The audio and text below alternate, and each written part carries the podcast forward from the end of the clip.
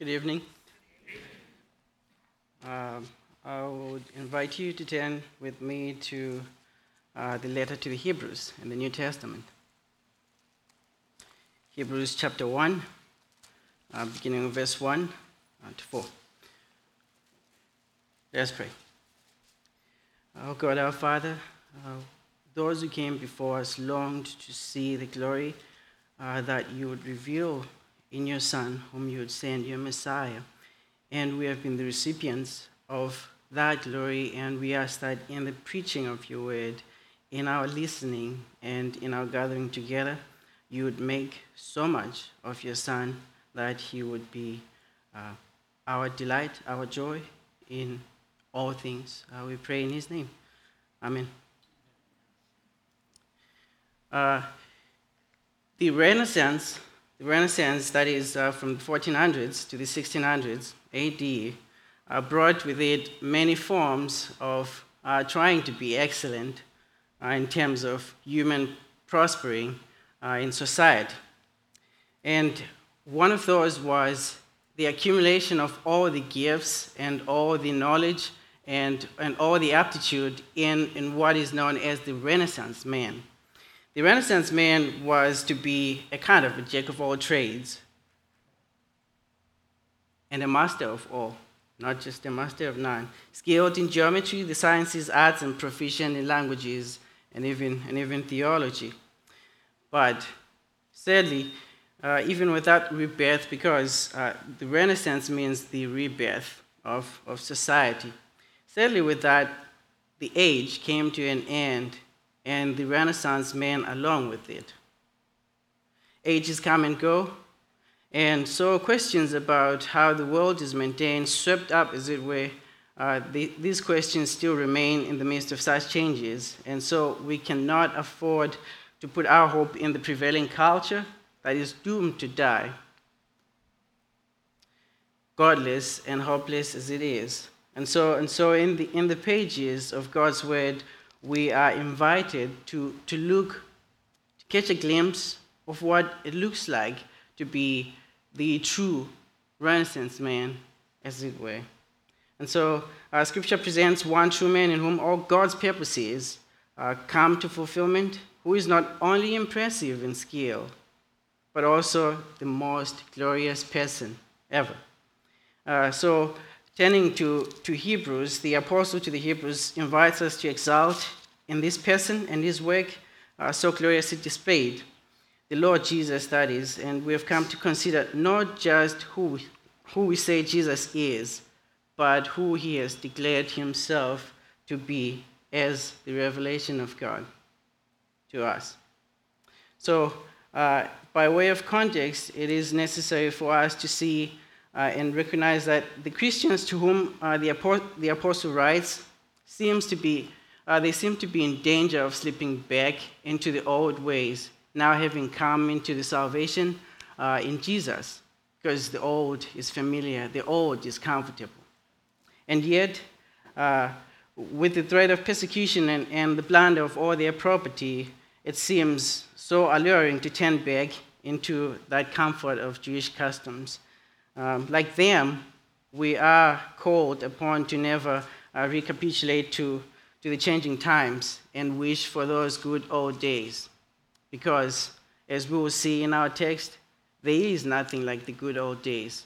We have a hope that is alive in Jesus that is better than the old that has come. And so, uh, the comfort then for the Christian is uh, to look at the incomparable and insurpassable Jesus Christ, who is worth trusting because of who he is and the work he has achieved. So in Jesus, says the apostle, we have the insurpassable revelation of God himself and the sufficient sacrifice for sin by the sinless high priest, and who is not even compared to angels in their ranks. So it is to the uh, introduction of this whole letter that we, that we begin. So Read along with me, please. Long ago, and many times, and in many ways, God spoke to our fathers by the prophets, but in these last days, He has spoken to us by His Son, whom He appointed the heir of all things, through whom also he created the world. He is the radiance of the glory of God and the exact imprint of his nature, and he upholds the universe by the word of his power. After making purification for sins, he sat down at the right hand of the majesty on high, having become as much superior to angels as the name he has inherited is more excellent than theirs. Suppose this is a good summary, and we can all go home now. uh, it is indeed a good summary and uh, an introduction to the rest of, of the letter, uh, setting up for us the ways in which uh, the Lord Jesus Christ uh, blows the standards and the categories of any description of the charts. He is greater than the prophets. Because as the Lord had promised one prophet like Moses uh, from among the people that he would bring up, and the whole assembly was to listen to him. Uh, the Lord's revelation culminates then in Jesus Christ, of whom the Lord says, This is my Son, my beloved, listen to him. Twice in the Gospels, we, we, we had this testimony the baptism and also during the transfiguration of the Lord Jesus. Listen to him. Uh, he is greater than the angels because the message he brings is not an accessory, uh, an addition, a supplement, but he himself is that word. And finally, he brings full salvation in the atonement and, and purification for sins that he accomplishes once and for all time, unlike those priests of old uh, whose work was never done. Uh, you might say, yes, but come on, that, that is just a survey of the book. Uh, we must, we must, by way of such a survey, be brought into this and any text of Scripture, lest, lest we miss the terms and categories that Scripture has for itself. Right? Uh, it is God's word after all, and it is not our own, and we must read it by His own terms. And so we, we begin there. Uh, God speaks. The God who speaks. Uh, we are introduced here to uh, the God who speaks and progressively reveals his plan and purposes throughout time, so that we who have been placed at the unfolding end of his revelation, as we've been going through Ephesians, we've been told we are at the end uh, of the unfolding of that mystery hidden for all ages, but now revealed in Christ. Right? Now God has spoken, and we know that whenever He speaks, he speaks only truth. And, and this is a call for us. And as, as the history of the church testifies, that we must take God's word seriously, uh, lest we be like uh, those who, who feel like they can do with it whatever uh, they want to do with it. So, while the revelation given to the prophets, as we see in, in our first verse, uh, long ago, at many times, in many ways, God spoke to our fathers by the prophets so while, while the, the revelation given to the prophets in prophecy, dreams, and visions, and indeed all the various ways was true, it was, in a sense, still veiled, veiled until the last days. And we will get to these last days in a moment. Uh, we do not have to list all the ways God spoke in the past, but we recall that He spoke through angels, He spoke, he spoke through prophets, by casting lots, by the Urim and Thummim uh, by a loud voice, by the sound of silence, by the handwriting on the wall, and even through a donkey. It is, it is not a way of disregarding the prophets through whom God surely spoke, as uh, we, we read in, in our passage today. But it, it is a statement of the finality and completion of God's word and revelation in Jesus Christ. The prophets, on one hand, were many, and dreams and visions abounded, but there is only one Son presented as the high point of God's communication of Himself. The purpose of these statements is, is not to suggest a discontinuity between uh, the Old Revelation and the New Revelation, also known as the Old Testament and the New Testament. Uh, but it is to state that the one and the same God who spoke in times past is the same who's speaking now. So that the harmony of these two revelations, the New Testament and the Old Testament, must be maintained, and we see how the Lord Jesus reads for us the Old Testament and says this is about himself. He is the purpose and the goal and the point of all of those uh, prophecies and messages. Uh, practically, this helps us uh, to see the unity and progression of God's revelation in time, beginning with the promises, uh, anticipation, and finally its fulfillment. We know more in Jesus about God, about ourselves, about what it means to be God's people, the church. And only in Jesus and at which place we are in time. Uh, and to borrow words to sum up in a way, the Old Testament anticipates the Messiah, the Lord Jesus Christ. Then the Gospels announce him. The Acts proclaim and preach Jesus. The letters and epistles explain who he is, and we are in an epistle as it is. The church now exists at the end of, of receiving the full and final revelation of God in these last days. And so this means if you are expecting a loud voice from God as you seek Him, expect no less than Jesus. Expect no more than Jesus. If you want to hear the voice of God, you must, we must have our Bibles open and read them in terms of Jesus Christ. Isn't it a wonder that we pray and pray, and yet with our Bibles closed, we feel like God has forgotten, God does not answer. Uh, what does this mean then? Uh, many people, again, try to fast and pray to, to no avail, and yet do not realize that God is indeed spoken and fully disclosed his purpose and plans in Jesus Christ.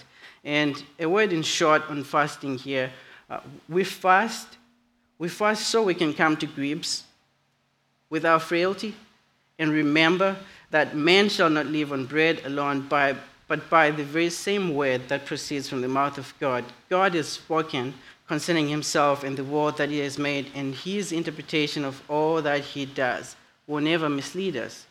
Right? Uh, so the word from the mouth of God then, it, it surely does undeceives us, undeceive us in, in the midst of uh, so many voices in, in the culture uh, claiming our attention.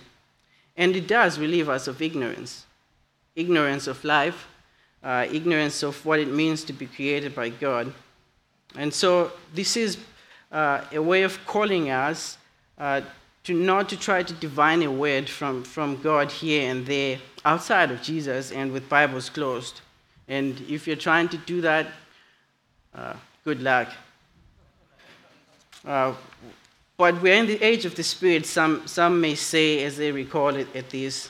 Uh, but we, we are turning into this, seeing that the age of the Spirit freely given is the age of these last days uh, that, that we are just approaching uh, now.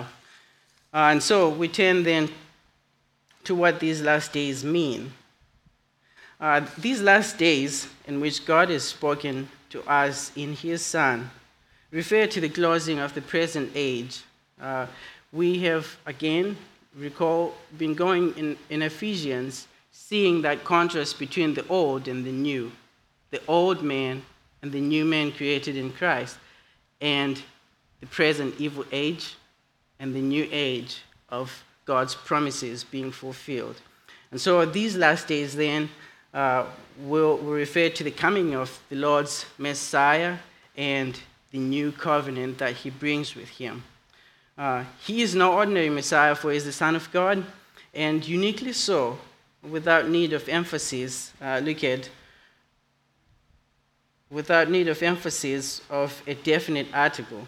You know, for, for those who, who are linguists among you, you, you, you may have noted that, but it lacks a definite article.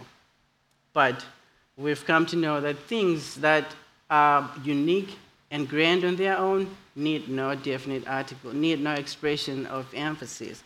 And such is this Son, the Lord Jesus, that we are being brought to. Uh, the, these last days also would see the dawn of grace unfolded for all to see, and we know this grace is a person. This grace is also truth. Uh, recall here the words of John concerning the Word that was in the beginning, that was with God, that was God, and without whom nothing has been made that could be made without him. So he says, this is John 1, uh, beginning with verse 14. He says, He, the Word, became flesh and dwelt amongst us, and we have seen his glory.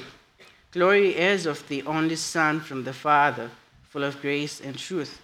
John bore witness about him and cried out, This was he of whom I said, He who comes after me ranks before me, because he was before me. For from his fullness we have all received grace upon grace. For the law was given through Moses. Here again is that contrast that we're getting into. For the law was given through Moses. Grace and truth have come through Jesus Christ. No one has ever seen God. The only God who is at the Father's side, he has made him known. This is an insurpassable revelation. By insurpassable, I'll keep repeating this word. By insurpassable, I mean there is no more that can be better than him. There is no more that can be added unto him. And so God, having in times past spoken, gave his revelation through the prophets, but now he speaks in his Son. The prophets were instruments carrying God's word with them, but the Son is the revelation of God in person. And so uh, we, we found out then that the last days refer to the age to come, that the prophets, the prophets in the Old Testament, we are, we are reading in, in Jeremiah these evenings. Please uh, come back again uh, for more. Uh, but we will come to a point where this will become clearer how these last days, the days to come, the age to come, uh, is promised. They are promised by the, the Lord God, and they will be brought by the person, his Messiah. So we, we must follow then the, the New Testament interpretation of the Old uh, by insisting that the hope that God's people had looked forward to uh, has now come in person in the Lord Jesus Christ. Uh, in those days, which are referenced here as these days, the faithfulness of God would be vindicated. Most of Israel, uh, remember, had been caught, carried off into exile, and there they came to feel as though God, the Lord, had failed to keep his promise. After all, the temple was destroyed, the princes were castrated. Uh, questions like, where, where was the son of David to reign on the throne forever? In this context, then the Lord had comforted them and pointed them forward to a day and age in which He would uniquely do a work like, unlike any other before, a work that none else except the Lord Himself could achieve. And you, you, can, you can search this out for yourselves. Uh, Joel, Jeremiah, uh, Ezekiel, and uh, the rest of Scripture is full of these. So the, puzzle then that results in this spiritual tension and hesitation uh, that we see, or that, that is hidden behind these words for, for the Hebrews, and indeed for us, lies in the fact that the new age has truly come and we've been brought into it. And yet we still live in this present and decaying age where the old man, sin and death are sadly the norm. So there's that constant pull to want to go back and back into the old ways. It is then the, the apostles' point that now and through Jesus, God has spoken and revealed all that hope and comfort in full, and that presently He is in heaven ministering uh, on our behalf because now we have our man in heaven. The same one is the Son, the Son who is the Word Himself, who, uh, who unlike the prophets, does not need to come with the introductions of, Thus says the Lord. But whenever he speaks, right, if, if you've observed, he says, Truly, truly, I say to you. So, as the Son, he carries the authority of the Father. And uh, we, we, we must touch in passing uh, what it means for him to be, to be Son, not being uh, overly dogmatic in, in any means, uh, but uh, here we go. In these last days, he has spoken to us by his Son, whom he appointed the, the heir of all things, through whom also he created the world. Uh, the, son, the Son is called the heir of all things. And, but as we look at the direction of the thought, it is his being an heir that comes before his uh, upholding of the universe in verse 3. The Son has always been the Son of the Father. And, and yet there is a sense in which he must come into the inheritance as a man on our behalf in time. Uh, this is not the first time we encounter the name Son. It is said of Adam, it was said of Israel corporately, it was said of David, or to say that he comes in the flesh to restore what was lost due to sin and rebellion by, by Adam, and then inherit all things and be Lord over all things as God the Son incarnate. And so then uh, it is not a stretch for us to say twice He is Son, Son of God in eternity, Son of God incarnate on our behalf. This is the glory of the incomparable Christ, then, who surpasses all heirs and sons in order to make us heirs and, and sons in his kingdom. And being eternal, he does not have any origin. Uh, and some, some, some of you might, st- might start to, to recall and think this is abstract thought, but this is the hinge of, of the entire New Testament. That the Lord Jesus is who he is and is able to do what he does because, unlike us, he has never had any origin to begin with. And so, uh, being eternal, he does not have any origin, but is himself the origin of all things, even of all the ages and time. So Jesus is not the greatest of all of God's creation, uh, po- uh, contrary to popular belief. Everything exists of him and from him. This is important to get because it is, he is as, the Son of Man that he then sits down, meaning he sits down as our representative gaining a name, a people, and a kingdom. Twice over, he is glorious as God and as man now, our man in heaven. Uh,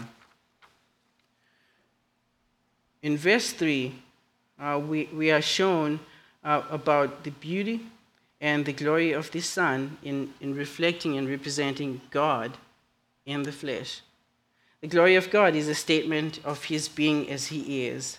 And in the Son, he has just exploded into time and space. So no wonder when, when Philip, Philip requests to see the Father in John 14, Lord Jesus says, Have I been with you so long, Philip, that you still do not know me? Whoever has seen me has seen the Father. How can you say, Show us the Father? So, what you see in Jesus is what you get in God. Uh, so then, for those who might be tempted again to, to wonder when this sonship began, uh, consider the question when has God ever been without his glory and the light of his image?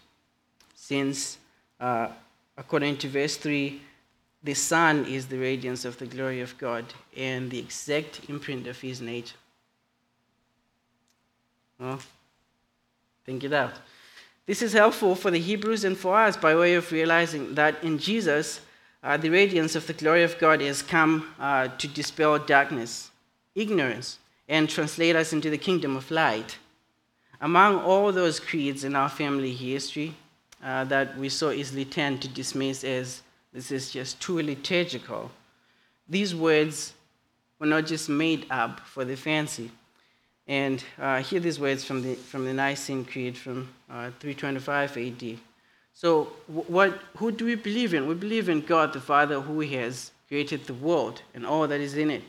And then, this next section, and in one Lord Jesus Christ, the only begotten Son of God, begotten of the Father before all worlds, God of God, light of light, very God of very God, begotten, not made being of one substance with the Father, and by whom all things were made. By whom all things were made. And so uh, we see then, because the Son bears the exact imprint of God's nature, he, say, he shares the same un- undivided nature with the Father, so that the force of his words, the force of him being that very word and the salvation he brings, become so impossible to describe, so impossible to contain. It is great beyond any comparison and cannot be surpassed because Jesus is great and beyond any comparison. Yet, even as we look at him, he does assure us that indeed we do see in him the Father in all of his glory. And so, if you are searching, uh, like the rest of the world, in this uh, new agey uh, kind of philosophy, if you do not come to Jesus, you always uh, be lost in darkness, never seeing the light. There is no enlightenment unless we see God in Jesus. And so we, we move on. And he upholds the universe by the word of his power.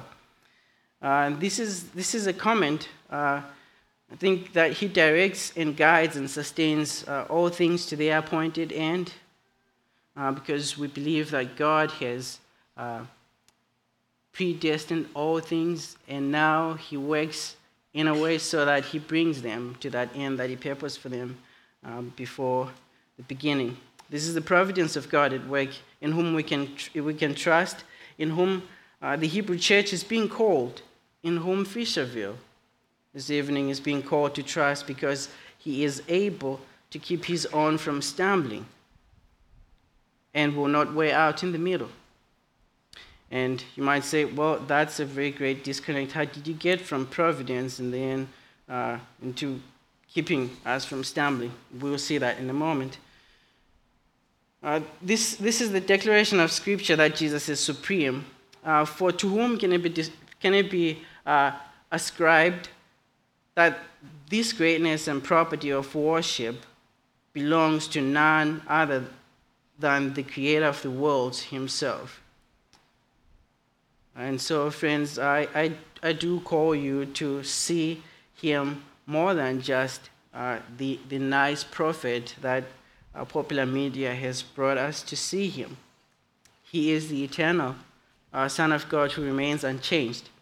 Uh, so, what does this mean for us, you ask? Uh, it means that when we think of God and consider his words in any way other than in his Son, Jesus Christ, if, it means when we come to read the Bible, it means when we come to gather together like this, it means when we come to pray and not do all of those things in light of Jesus and the work that he has done, we are like unbelievers, disbelieving that we have in Jesus the express image of the living God. This is the true sense of, of idolatry, trying to see and know God in other things than Jesus Christ. So it might take a while, a moment, uh, for us to, to really investigate in ourselves uh, if we are trying to see God in other things other than uh, His Son, the Lord Jesus Christ. Well, so far so good. Well, until until we come to the stumbling block and a statement of offense, I think, in the world, which is that this same one made purification for sins. For sin and, and for, for, for unrighteousness. I say so because uh, everyone is able to accept all of these terms of who Jesus is up until this point that Jesus has actually died for sin and made purification and actually sat down at the right hand of the Father. So we see here that more than just upholding the universe by the word of, the, of his power, more than just declaring uh, the glory of God to the created world, more must be done to bring the world to its in, intended end than, uh, than, as we have said, upholding the entire universe. Because, because the world is, on its own is retarded, it is warped. The curse of sin invades all of creation. We're always turning backwards into ourselves rather than seeking God. And so, uh, for this reason, God's judgment and condemnation have come into all the world and cast. This is uh, the point of, of Scripture. This is the, the warning to the Hebrews. Cursed is anyone who then does not find refuge in the Son who became the curse in our place. So you have those options be the curse yourself, or find refuge in the Son who actually became curse on your behalf. The same son, the same, the same son here is, is described as cleansing uh, what he has made and is currently sustaining. Uh, but then a visit into the types and figures of the Old Testament uh, shows us that there is no purification or cleansing without the shedding of blood, unblemished blood. And so the problem presented in all of Scripture is that there is absolutely no one in all of creation able to offer purification for sin. It remains that it must be God Himself. It will be, God promises that it would be His Messiah who will be so identified with Him uh, in all points that He rules and reigns as the Lord. Well, let me ask you then have you, have you trusted and accepted as yours the purification by the blood of Jesus in his death on that cross? Have you been confronted by the Holy God who speaks and his words, righteous and true, have pierced into the far reaches of your soul? This is a, a glimpse of what Isaiah saw when uh, writing these words that we know so much of. He was pierced for our transgressions, and the Lord laid the iniquity of, of all of us on him. This is Isaiah 53. So the, the greatness of our Lord, our Lord Jesus is, is then presented not only as uh, utterly unique in nature, but also in his accomplishment of this purification once and for all. And then afterwards, afterwards he sits down having accomplished the work supremely, such that no more can be added to it.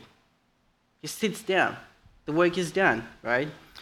Uh, there, there, are some that have likened this to the, to the seventh day rest of God after creation, uh, not because God was worn out, but because he was satisfied with the goodness of his work, uh, no more could be added to that perfection. Uh, however, this does not mean that this work has ceased from then on.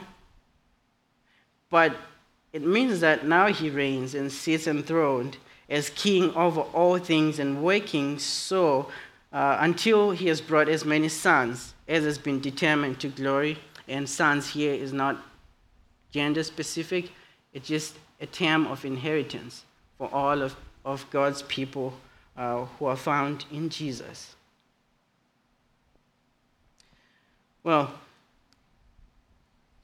the, man Jesus Christ, having accomplished his work, sat down. Uh, but you see, in our minds, when, when somebody sits down, it is a statement of being retired and hanging up your robes, as it were. But we find out more and more as we continue reading that it is more of a continuing work. He sits down to permanently minister now for God's people. He's an abiding priest. And for this reason, uh, some of the hymns are so helpful for us. You know the hymn, Before the throne of God above, I have a strong and perfect plea, the great high priest, whose name is love. Whoever lives and bleeds for me, whoever lives and bleeds for me. This is uh, where we see him uh, coming to sit down because he's actually done the work that nobody could ever supplement in any way. Uh, the man is, is appointed as the heir of all things, sits not merely on the right hand side of the throne of God in heaven, but, but on the right hand side of him that sits on the throne himself. Uh, well, you say, aren't those the same? Like sitting on the right hand side of the throne, sitting on the right hand side of him who sits on the throne. But recall the visions of John who sees the Lamb uh, as though slain from the foundations of the world, how the elders and the living beings uh, worship him in the very same terms uh, and place that they do God uh, on the throne. And so they ascribe to him the same worth, the honor, and the glory that is due only to the Lord. Right? What does that make him? Makes him the Lord himself. This is the glory uh, of our Lord Jesus Christ. So, why, why should this matter to us? Well, I'm glad you asked. This is, this is good news because it means that He will not abandon the work that He has begun in each and every one of us, in each and every one of His people all over the world, uh, but works to save them to the uttermost, being that faithful high priest. Uh, he actually finishes His work and completes faithfully what He has promised. So we, we must, we must take Him at His promises. They must excite our prayers, even as we seek God fulfilling His, His purposes through answering those prayers. That, that just changes the way that we approach prayer and we approach the throne of God, that His promises are the ones that uh, excite our prayers, and the way God fulfills His work in the world is by answering those prayers. So, the Lord we see is faithful to his Son, and consequently, those found abiding in the Son. We, would like it to be God is faithful to us. But above all things, God is faithful to this Son uh, who has done a work that no one else could and would do. Uh, now he has, uh, in verse 4, received the most excellent name uh, into which we have, we have also been brought, that of Son. Right? says, so after making purification for sins, it said, down at the right hand of the majesty on high, having become as much superior to angels as the name he has inherited is more excellent than theirs. So, uh, as excellent as this name is, he is also invariably superior to even the angels. And there's no surprise here because uh, throughout Scripture, when, when the, the prophets, uh, Daniel uh, and John, for example, they, they encounter these messengers of God and they are tempted to bow down to them, the messengers always say, No, no, I am merely a messenger. You must worship God alone. Right? They are creatures whose object of worship is the Son. This is, this is not just because Jesus, as Son, outranks them, and they are still merely in the same categories of being, like, but he's just greater, a super angel or a superman or something like that. But he is uh, completely different and distinct from this. It is it is a stark contrast that is presented here, uh, concluding this section as to how Jesus is superior to all messengers and the messages of God. They must all point to him. They must all point to him. So, seeing how incomparably great and insurpassably supreme Jesus the Son is, uh, we have to be brought to tremble at the edge of the ages when those days that the prophets of old looked forward to have become these days. Right? The prophets of old, Peter says, they searched intently with the greatest care when this was going to happen, what it would look like. And yet to us, to us, we are living in, in the midst of that, that revelation. And so the warning then uh, becomes even greater of neglecting this salvation because we know so much more. Because Jesus is so great, his salvation is just as great. And then uh, the warning is take care lest you reject so great a salvation. So, uh, how do we do this in, in practical terms? Intentionally, by taking up prayer and the study of the scriptures, fellowship with one another in, in, in discipleship in, in Jesus Christ works and makes up for a constant reminder and the use of God's grace in our lives to shape us more and more and more into the image of this glorious Son. Uh, and, and, so, just a note on these warnings. Uh, the, the, warnings are not here to bully us uh, in, into just mindless obedience, but they are to spare us into the obedience of faith. a persevering faith exclusively because we have in Jesus, in the Son, full access to the throne of God. And in that we find timely help. And to know that, again, He ever lives to plead for us. We, we have our man in heaven, and He's a priest whose work is actually done, unlike the work of the Levites. That was never enough. But Jesus, our friends, has sat down at the right hand of the Majesty on high, having completed that work on our behalf. Now we have more recourse to, to pray with fervor uh, because the way has been opened for us to enter into God's presence. The way has been opened for us to actually participate in, in life and godliness. So here's, here's a, hymn from, from, from Ambrose. Um, just bear with me. If, if you came here thinking that you're done with hymns, here's one more. Uh, this is from Ambrose 340, 397, 80.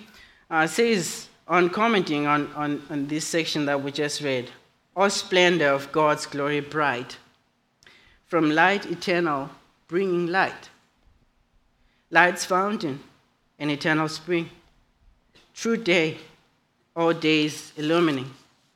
O Christ, with each returning morn, thine image in our hearts is born. Oh, may we ever see clearly our Savior and our God in thee. Amen. And so, friends, God still speaks in, in and by his Spirit, and we've come to know it, especially when the word of truth is preached and our spirits concealed right? Because the Spirit of God in us communicates the Lord Jesus to us in ways that are beyond expression.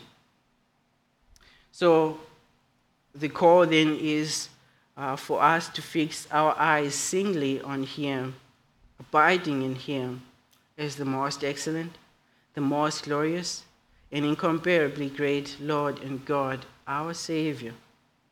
Uh, and so as we conclude, uh, we hear these words from, from Peter concerning this glorious Son in whom all God's revelation is found.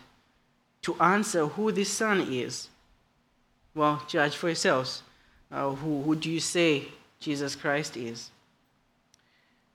Says Peter, He was foreknown before the foundation of the world, but was made manifest in the last times for the sake of you who through him are believers in God, who raised him from the dead and gave him glory, so that your faith and your hope are in God. Let's pray. Our dearest Father, we are thankful uh, for your word that comes alive uh, when you move by your Spirit and you open our eyes and our ears to hear and see uh, what it is that you have for us in your Son. And we ask that uh, He will be your weight in our lives, He will be uh, our comparison for all things, that in all things would seek uh, your honor uh, in all things. And so we pray in Jesus' name, through whom you give us every good and, and precious gift, such as this moment. Amen. Amen. Thank you.